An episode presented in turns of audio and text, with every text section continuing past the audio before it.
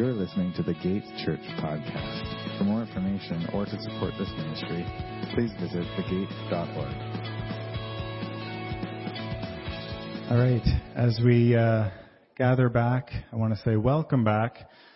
What we have been going through at the Gate for over a month now is a series through the book of Daniel, and it's been an incredible journey so far, and we are uh, currently partway through Daniel chapter 2. So if you have a Bible and you want to open that, you can turn to Daniel 2. It'll also be uh, behind us to follow along. And just to catch us up a little bit, King Nebuchadnezzar had a dream. He put out an announcement to have his wise men come to tell him the dream and the meaning. And everyone said, that's impossible. There's no way we can do that. And so Nebuchadnezzar got furious and put out a decree to kill all such people because they failed to meet his um, demands. So this is kind of where we're punching in this morning. Um, and Daniel, on the other hand, has received wisdom from God to be able to communicate with the king. And he's just finished praising God and giving thanks. So we're starting at verse 24, Daniel 2:24. So therefore, Daniel went into Arioch, whom the king had appointed to destroy the wise men of Babylon, he went and said thus to him, Do not destroy the wise men of Babylon. Bring me in before the king, and I will show the king the interpretation. Then Arioch brought Daniel in before the king in haste and said thus to him, I have found among the exiles from Judah a man who will make known to the king the interpretation. The king declared to Daniel, whose name was Belteshazzar, Are you able to make known to me the dream that I have seen and its interpretation? Daniel answered the king and said, No wise men, enchanters, magicians, or astrologers can show to the king the mystery that the king has asked. But there is a God in heaven who reveals mysteries, and he has made known to the king Nebuchadnezzar what will be in the later days. Your dream and the vision of your head as you lay in your bed are these. To you, O king, as you lay in your bed came thoughts of what would be after this, and he who reveals mysteries made known to you what is to be. But as for me, this mystery has been revealed to me not because of any wisdom that I have, more than all the living, but in order that the interpretation may be made known to the king, and that is you who know the thoughts of your mind. You saw, O king, and behold, a great image. This image, mighty and exceeding in brightness, stood before you, and its appearance was frightening. The head of this image was of fine gold its chest and arms of silver, its middle and thighs of bronze, its legs of iron, and its feet partly of iron and partly of clay. As you looked, a stone was cut out by no human hand, and it struck the image on its feet of iron and clay, and it broke them into pieces. Then the iron, the clay, the bronze, the silver, and the gold all together were broken into pieces. They became like the chaff of the summer threshing floors, and the wind carried them away so that not a trace of them could be found. But the stone that struck the image became a great mountain and filled the whole earth. This was the dream. Now we will tell the king its interpretation. You, O king, the king of kings, to whom the God of heaven has given the kingdom, the power, the might, and the glory, and into whose hand he has given wherever they dwell the children of man, the beasts of the field, the birds of the heaven, making you rule over them all. You are the head of gold. Another kingdom inferior to you shall rise after you, and yet a third kingdom of bronze which shall, which shall rule over all the earth. And there shall be a fourth kingdom, strong as iron, because iron breaks to pieces and shatters all things. And like iron that crushes, it shall break and crush all these. And as you saw, the feet and toes, partly of potter's clay and partly of iron, it shall be a divided kingdom. But some of the firmness of iron shall be in it, just as you saw iron mixed with a soft clay. And as the toes and of the feet were partly iron and partly clay, so the kingdom shall be partly strong and partly brittle. As you saw the iron mixed with soft clay, so they will mix with one another in marriage, but they will not hold together, just as iron does not mix with clay. And in the days of the kings, the God of heaven will set up a kingdom that shall not be destroyed, nor shall the kingdom be left to another people. It shall break in pieces all these kingdoms and bring them to an end, and it shall stand forever. Just as you saw that a stone was cut from a mountain by no human hand, and that it broke into pieces the iron, the bronze, the clay, the silver, and the gold. A great God has made known to the king what shall be after this. The dream is certain and its interpretation sure. The king Nebuchadnezzar fell upon his face and paid homage to Daniel and commanded that an offering and incense be offered up to him. The king answered and said to Daniel, Truly your God is God of gods, Lord of kings, a revealer of mysteries, for you have been able to reveal this mystery. Then the king gave Daniel high honors and many great gifts and made him a ruler over the whole province of Babylon and the chief prefect over all the wise men of Babylon. Daniel made a request to the king, and he appointed Shadrach, Meshach, Abednego over the affairs of the province of Babylon, but Daniel remained in the king's court. This is God's word. Let's pray. Thank you, Lord, for giving us this word this morning. May we have uh, ears to hear what you would say and eyes to see the truth as Pastor Greg uh, speaks to us, Lord. May we be both encouraged and challenged. Uh, may you bless Greg as he shares the truth with us and, and embolden him to say just what you've laid on his heart this morning. We pray this in Jesus' name. Amen. Amen. Thank you, Pastor Blair. Good morning, everyone. Merry Christmas. There's another long passage for you guys. All the kids were, all the kids did great, listening well.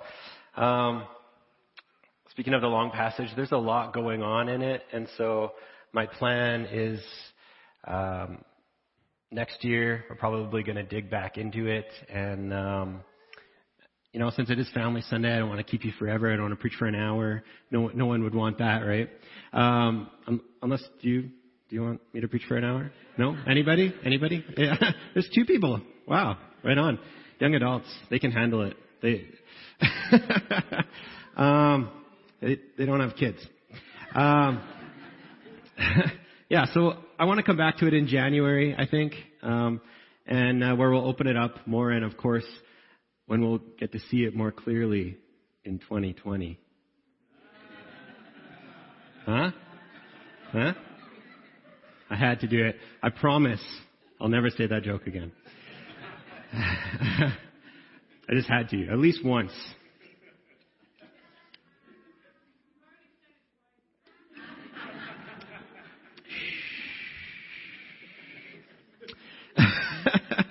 Anyways, on that note, um, this is this is the last time I'll be preaching in 2019. Can you believe it? This year went by so quick. It's crazy. Um, but uh, I lost my train of thought here, but yeah. Anyways, I'm I'm confidently anticipating an amazing year ahead. Um, God's been stirring up a hunger and a desire for for His presence in in myself, and I know for many of you as well. And um, so I'm excited to see what God's preparing us for. And I should mention that I don't use the word confidently on a whim. If you know me at all, you know that I'm a, a, pretty much a realist and, and, and, and quite often a risk avoider. I'm not a fan of fake hype. I don't like false confidence. But I'm confident in this that God is currently calling and preparing us and His people for renewal. And it's not just me feeling this. I've been feeling this for, for the past like four or five months, just, just stirring in my heart. Um, it's not just me feeling this though. Pastors across Lethbridge have been feeling this way. And as we meet together, we're like, I've been feeling this way. And I was like, I've been feeling this way too. And, and we're just praying together about that. And, and this has been happening across the, the Western church as well. And, and not just charismatic pastors that are like, ooh, I'm feeling the spirit. You know, no, there's reformed, reformed pastors that are feeling this way too. Um, a lot of people have been sensing that, that God is preparing his people for something. Um, and we can be confident in that. Besides, as Christians, as the body of Christ, confidence should be part of our vocabulary anyways. Right? It should be part of our culture. And I'm not talking about prideful arrogance or false expectations or overconfidence in ourselves. I'm talking about confidence in God. As the apostle Paul writes in Philippians 1 verse 6, he says, For I am confident of this very thing, that he who began a good work in you will perfect it until the day of Christ Jesus. And as the psalmist writes in Psalm 71 verse 5, he writes, For you are my hope, O Lord God. You are my confidence from my youth. You see how that hope leads to confidence. And then as it decrees in Isaiah 32:17, and the work of righteousness will be peace. And the service of righteousness, quietness, and confidence forever. So confidence should be part of our vocabulary. It should be part of our culture, our worship, our faith, our works for the Lord. Because we have a sure hope in a God who doesn't fail. Of course, this is a story of Christmas. Hope was revealed to us on Christmas Day when Jesus was born. And you know, we're talking about Daniel 2. Not, not many people turn to Daniel 2 to, for a reading of the Christmas story. I don't know if you've ever heard Daniel 2 read on, on Christmas Eve or whatever. Probably not, right? But, but this is pretty much the same hope that's shown to us in the dream of King Nebuchadnezzar. From Nebuchadnezzar's perspective, of course, having a dream about multiple kingdoms replacing his own and then finally being toppled by an immovable and eternal one should, should have been a humbling lesson in who's really in control of kings and kingdoms. God is, not him. And also how temporal and fleeting his empire really is. Should have been humbling for him. It isn't, as we'll see in Daniel 3. But um, from Daniel's perspective, and, and, and for those whom this story, Daniel was originally recorded for, those who would read it and learn from it and be encouraged by it, the vision and interpretation of this dream was a message of hope in the midst of exile, a hope of redemption, a hope of a coming eternal kingdom, a hope which leads to confidence this is the same hope, again, which was delivered to us on Christmas morning. And this is the same hope that will be fully revealed to us when Jesus comes again to restore all things. As uh, Bible scholar Paul House writes, he says, This chapter also intended to foster hope, for it shows that God will triumph, bringing salvation and deliverance to all who believe in his kingdom. Daniel kept God and kingdom in mind at all times. This focus guided his speech, for he presents God as the source of all revealed knowledge. Many of today's exiles, refugees, and stable believers share these priorities. So, in other words, for Daniel and, and all the, the Jewish exiles who would read this story, they needed to hear this. They needed to hear this because it gave them confidence that there was a light at the end of the tunnel. That one day this, this time of trial and this time of suffering and discipline would be over. It reminded them as well that following and trusting in God with full faith and obedience in Babylon wasn't worthless, but that it was full of purpose and even fruitful. And above all, it gave them assurance that in the end, Babylon would fall and God's kingdom would rise. As Joshua Ryan Butler writes, the end of Babylon is the hope of the world. It marks not simply an end, but a beginning, the inauguration of God's kingdom come in fullness on earth as in heaven.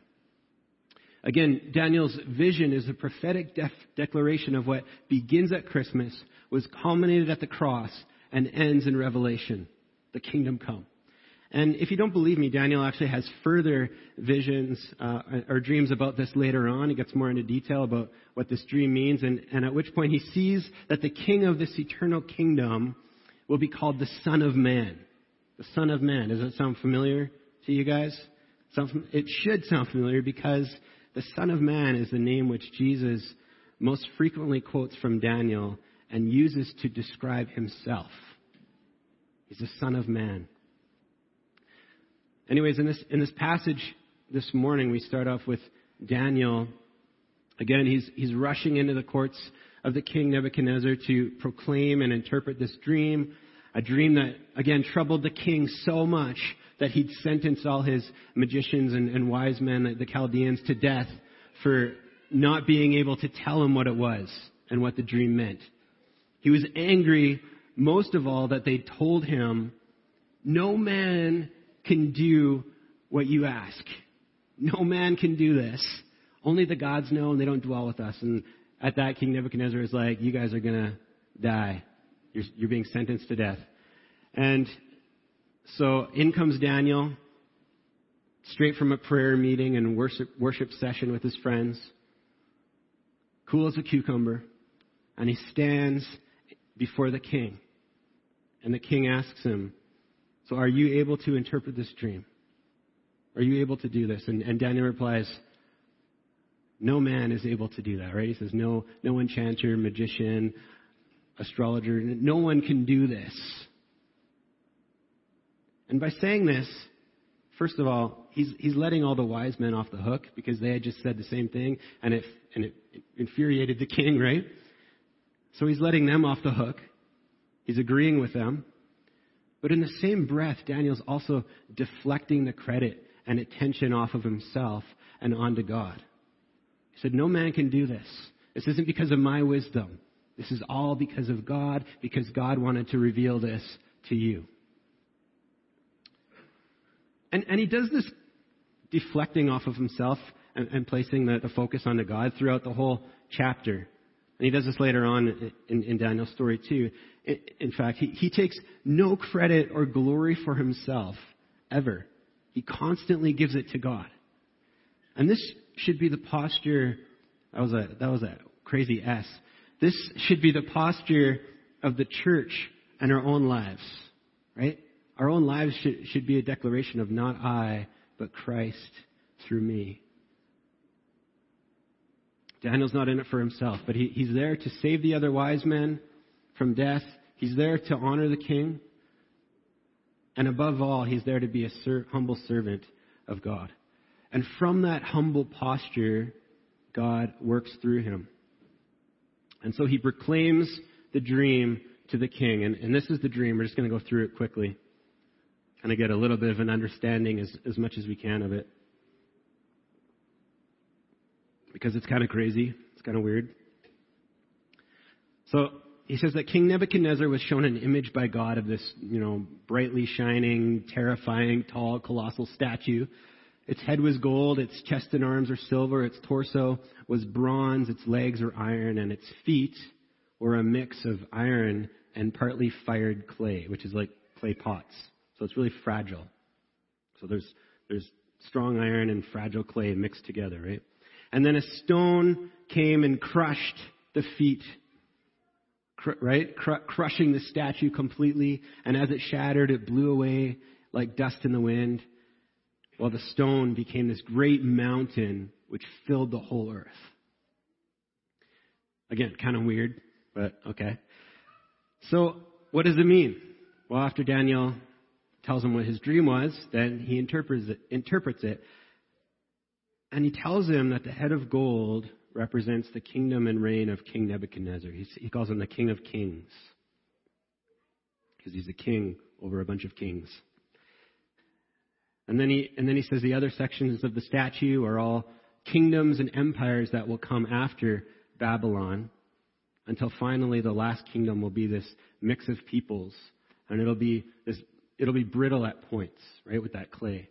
Basically, it's, it's a because it's basically a mix of iron and, and essentially clay pots again, right? Which is what fired clay looks like. So while the interpretation of this dream sounds weird, um, what's the point of showing all these different kingdoms?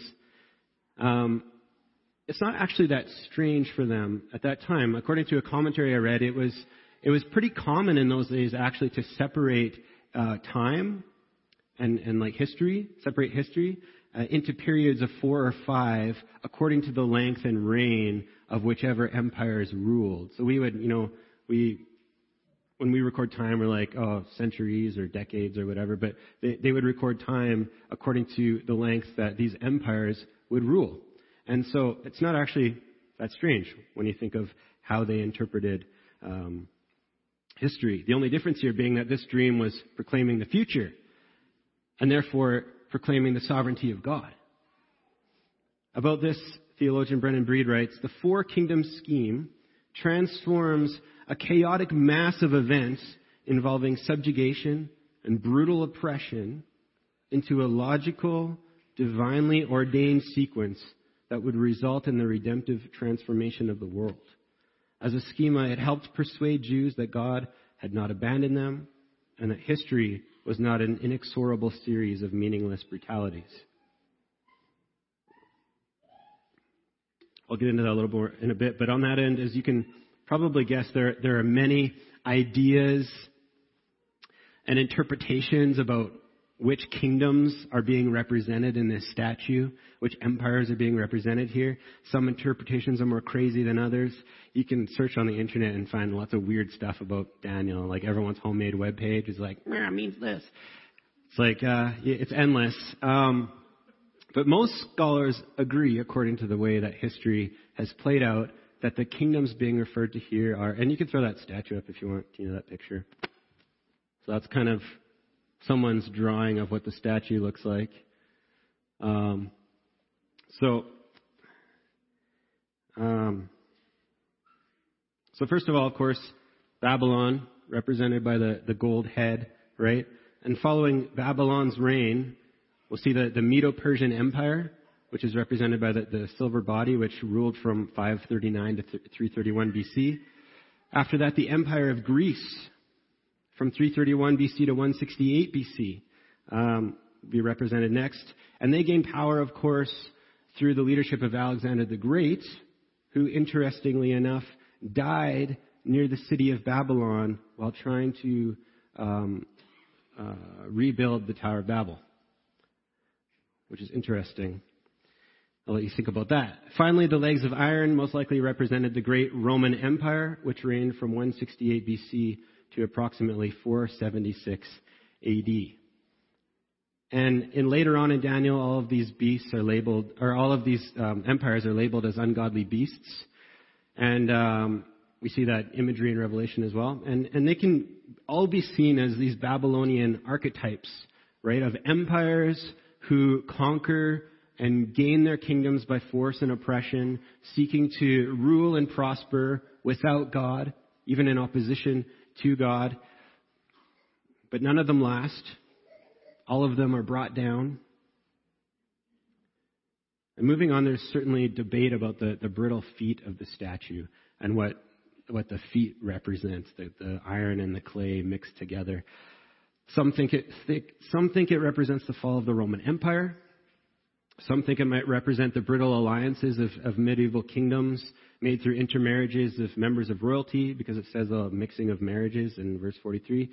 Um, we all know how that works, right? You know, the, the princess of some king goes off to some other country and marries the prince, and and so they have an alliance now. Except they go to war anyways, 20 years later, right? It doesn't it doesn't mean it's it's brittle, right? Um, so that could be.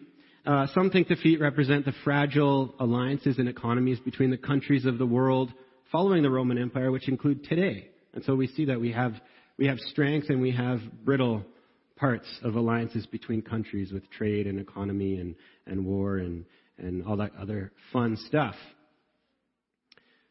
So it could be all of those. For, for all we know, it could mean all of the above. A lot of the time, prophecies are pointing to many different things. But uh, most scholars think that the mix of strong and, and brittle parts of the feet certainly fit with the, fits with the idea that the Roman Empire, even with all its power and glory, had found itself stretched thin trying to manage and control the many peoples and cultures throughout the known world. It also kind of became politically unstable. And this is, in fact, the setting in which Jesus was born and was crucified. When the rock would crush the feet of the statue. Again, as it says in Daniel 2, 44, 45. And in those days, those kings, in those days of, in the days of those kings, if I can read, the God of heaven will set up a kingdom that shall never be destroyed, nor shall the kingdom be left to another people. It shall break in pieces all these kingdoms and bring them to an end, and it shall stand forever. Just as you saw that a stone was cut from a mountain by no human hand, and that it broke in pieces the iron, the bronze, the clay, the silver, and the gold. A great God has made known to the king what shall be after this. The dream is certain, and its interpretation sure. So the dream is certain. Its in, interpretation of this eternal rock crushing the, stat, the, this, the statue is sure. And while we may never know what these different kingdoms are or what the feet truly represent, the, really the ending is the focal point of the dream. As Ernest Lucas writes, for the original Jewish readers, the vision's main point is not the details of the course of events in history, but the fact that history is under the control of God and that it has a purpose which will be achieved. In other words, we can be confident in this as citizens of God's kingdom and exiles in this broken world, this will come to pass. God is true. God is faithful. God is sovereign. God will destroy Babylon and establish his kingdom on earth as it is in heaven. As uh, Joshua Butler again writes, God wages holy war on the old in, to bring in the new. God takes down the empire to bring in the kingdom. The gospel story demonstrates that God's holy war is a source of hope for the downtrodden, a world in which all too often the powerful use their strength to oppress the weak. The rich use their advantage to exploit the poor, and leaders use their influence to be served rather than to serve. This d- does not legitimate the world's unjust structures. It confronts them. In a world where structures arising from our histories of rebellion seem so intractable, bigger than our ability to heal, God's coming holy war is a source of hope. This is our source of hope. Though I'm sure all this talk of holy war and all these empires being crushed by a rock might sound extreme or violent to some of you, conjuring images of the Crusades or something like that. But let's not forget how the empires are actually toppled by this rock. Colossians 2:15 tells us. It says, "In this way he disarmed the spiritual rulers and authorities. He shamed them publicly by his victory over them on the cross." In other words, while all these empires raged and violently conquered one another in rebellion and war and oppression, Jesus conquers and shames them not by violence or oppression, but by serving us through humility and sacrifice. By taking the violence and godlessness on himself. He's like Daniel right? But better. Like him, Jesus set aside his glory. He humbly came into the world to bring hope, to be our salvation, and to glorify God. And his crown was a crown of thorns. His royal robe was given to him in jest. And his coronation and victory over Babylon and over sin was won at the cross in his death and in his resurrection. So we see Jesus is the rock of ages, cleft for us in order to free us from the tyranny of sinful Babylon and to establish a kingdom that will never be destroyed. A kingdom that will tear down the injustices and sin of godless kings and authoritarian empires, an eternal kingdom, as it says in Revelation, that will have no more tears or sorrow or pain or death. That's the ending of the story which was revealed in Nebuchadnezzar's dream. This is the hope that our broken world longs for. Like the popular Christmas hymn declares, a thrill of hope, the weary world rejoices. This is it. Romans 5, 1 to 2 says, Therefore, since we have been justified by faith, we have peace with God through our Lord Jesus Christ. Through him, we have also obtained access by faith into this grace in which we stand. We're, this means we are citizens of God's kingdom because of Jesus, because he established his kingdom.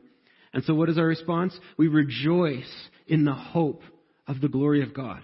Because of the cross, because of the resurrection, we rejoice in the hope of the glory of God. And, and it's no secret. We all know that this, this city, this province, this country, even this world, especially this world, is filled with many, way too many people living in hopelessness.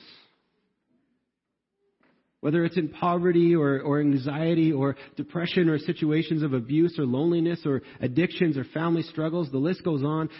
People need to see and know hope. Humans long for hope. And we know the source. We know the source. And so we need to show the world where to find it through our words and our actions. Because hope isn't just a light at the end of the tunnel for us. It's a light of Christ that we carry confidently and boldly within us. We carry that hope to the places we find ourselves in. Daniel knew the source and, and of hope in that chaotic moment. He was confident in it, as we, as we learned last time when we went through the first half of Daniel. He was confident in it as he set his eyes on the Lord. And in the midst of the chaos, he, he became a, a messenger of that hope. He even rejoiced in it. And he worshiped God.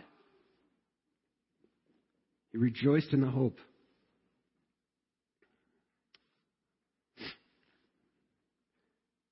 And like him, in, in all this tragedy around us, the world should also hear us and be like, how, how are they so hopeful? How are they so sympathetic and yet so hopeful? How can they keep on going even in the midst of this mess?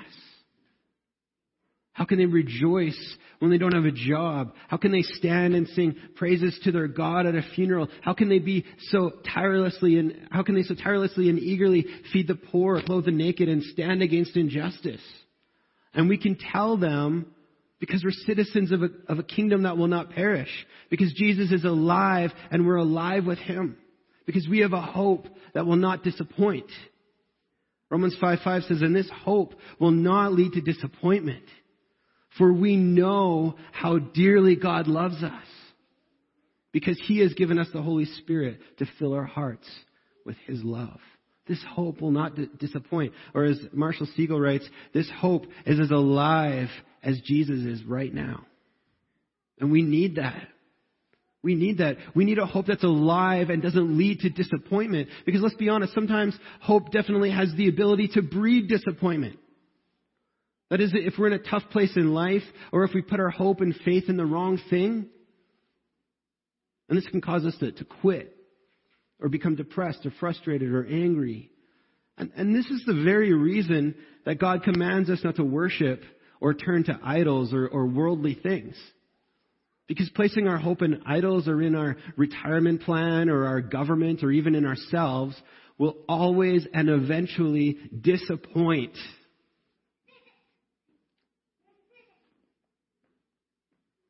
God doesn't want us to be disappointed. So, on that end, when God says something will happen, we can be certain in it.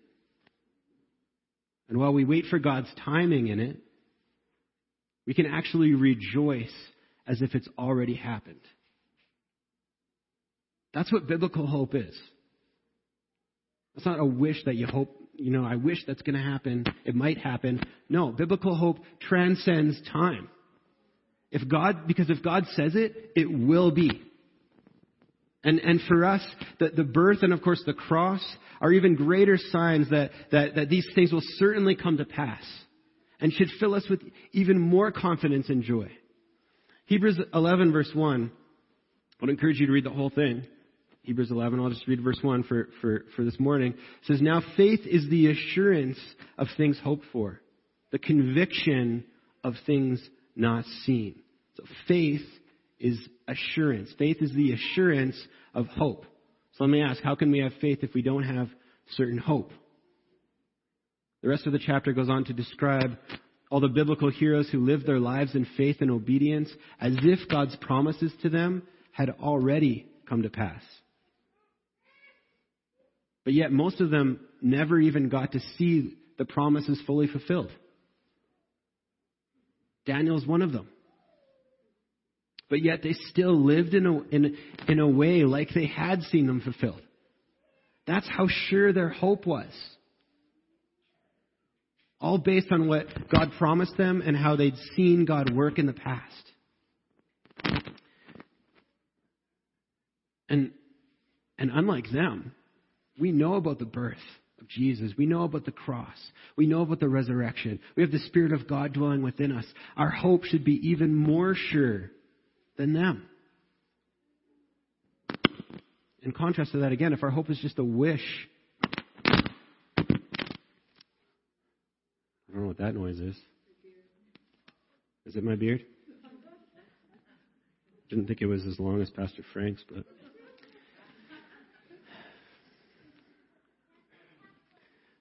If our hope is just a wish, then, then we're not going to live as if anything's coming, right? We're not going to look forward to it. It's not going to be the sole thing that we, that we strive to live for and prepare our hearts for. We're going to live for something else. We're going to look to something else. Probably live selfishly. Try to live our best life now.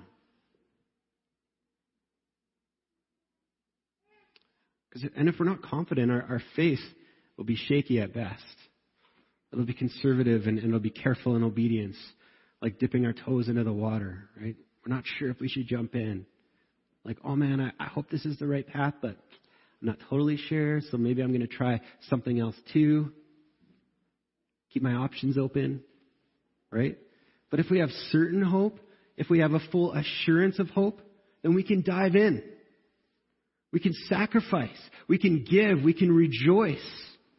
We can give our full selves to living for God, knowing that our work's not in vain on that note, I, I, I, do often wonder at Christians these days. I, have brought this up before, but I, it's worth bringing up again. Um, with all the chaos going on in the world and, and the morality struggles we're, we're having even in our own country and at our schools and with our government, and you know, whether it's racism or, or abortions or, or death or corrupt government leaders or abusive bosses and NHL hockey coaches or mass shootings or whatever it is, I often find the knee-jerk reaction for Christians, not always, but often, seems to be to you know freak out about it, run to the hills and surrender as if the world's ending, get your end times kit with your flashlight and your fire starter, and go out in the mountains, right? And if not that, then then then to lash out in anger or, or condemnation at God or the world or the church. Either way, quite often we end up looking just as hopeless as the world. But the truth is that, that if our confidence truly rests in the cross and in Jesus returning again as that rock to, to crush sin and to restore all things, then we'll act like it, especially in the midst of trials. We'll be people of hope, unshakable, unmovable in our faith, in our desire to prepare our hearts for that day. Regardless of how hopeless the world looks or how hopeless our situation is, we'll keep moving forward as the body of Christ because we know that God is faithful. And not that we're supposed to, like I said a couple weeks ago, not that we're supposed to hide our feelings or pretend like everything's all right all the time. Quite the opposite. We should actually be realistic and honest about the problems in our lives and in others' lives and, and in the world, just like Daniel was. He wasn't hiding the fact that there was, there was turmoil going on in that moment. He was realistic about it. But like him, we, we haven't been given the strength of, of, the Holy Spirit and the wisdom of God only to fall into despair in the midst of whatever we're going through, right? But rather like Daniel and, and the exiles of Babylon, we've been given this hope so that we can get through, so that we can persevere. The apostle Peter, Peter reminds Christians in exile in 1 Peter 1, 3 to 5, when he says to them, Blessed be the God and Father of our Lord Jesus Christ. According to his great mercy, he has caused us to be born again to a living hope through the resurrection of Jesus Christ from the dead, to an inheritance that is imperishable, undefiled, and unfaded, unfading, kept in heaven for you, who by God's power are being guarded through faith for a salvation ready to be revealed in the last time.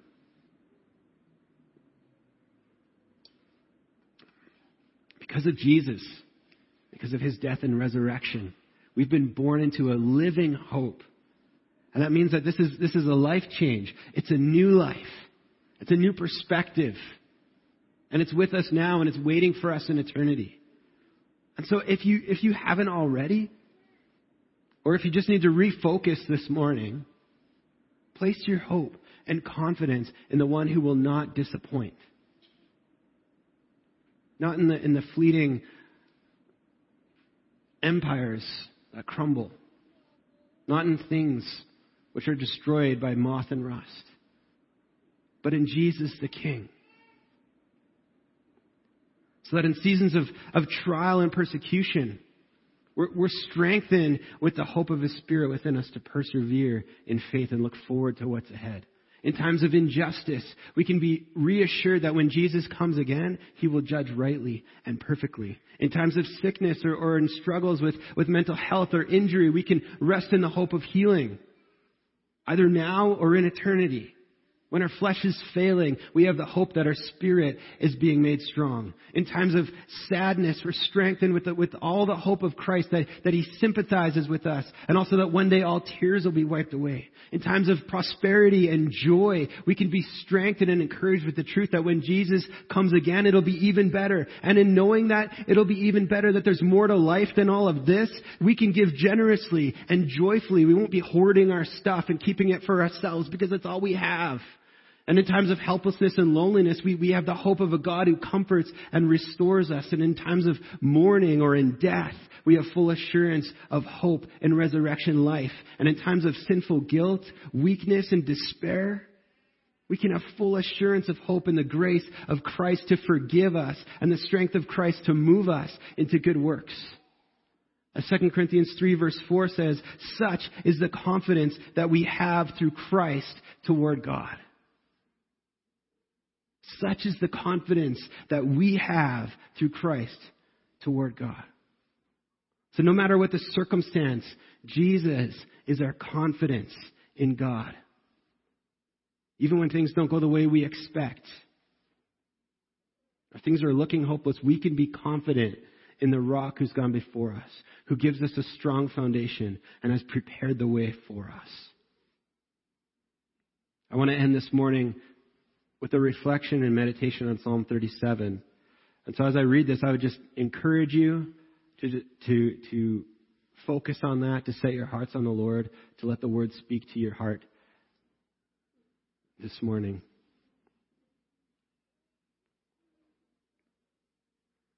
Psalm 37, 5 to 9 says, Commit your way to the Lord. Trust in Him and he will act. He will bring forth your righteousness as the light and your justice as the noonday. Be still before the Lord and wait patiently for him. Fret not yourself over the one who prospers in his way, over the man who carries out evil devices, like King Nebuchadnezzar.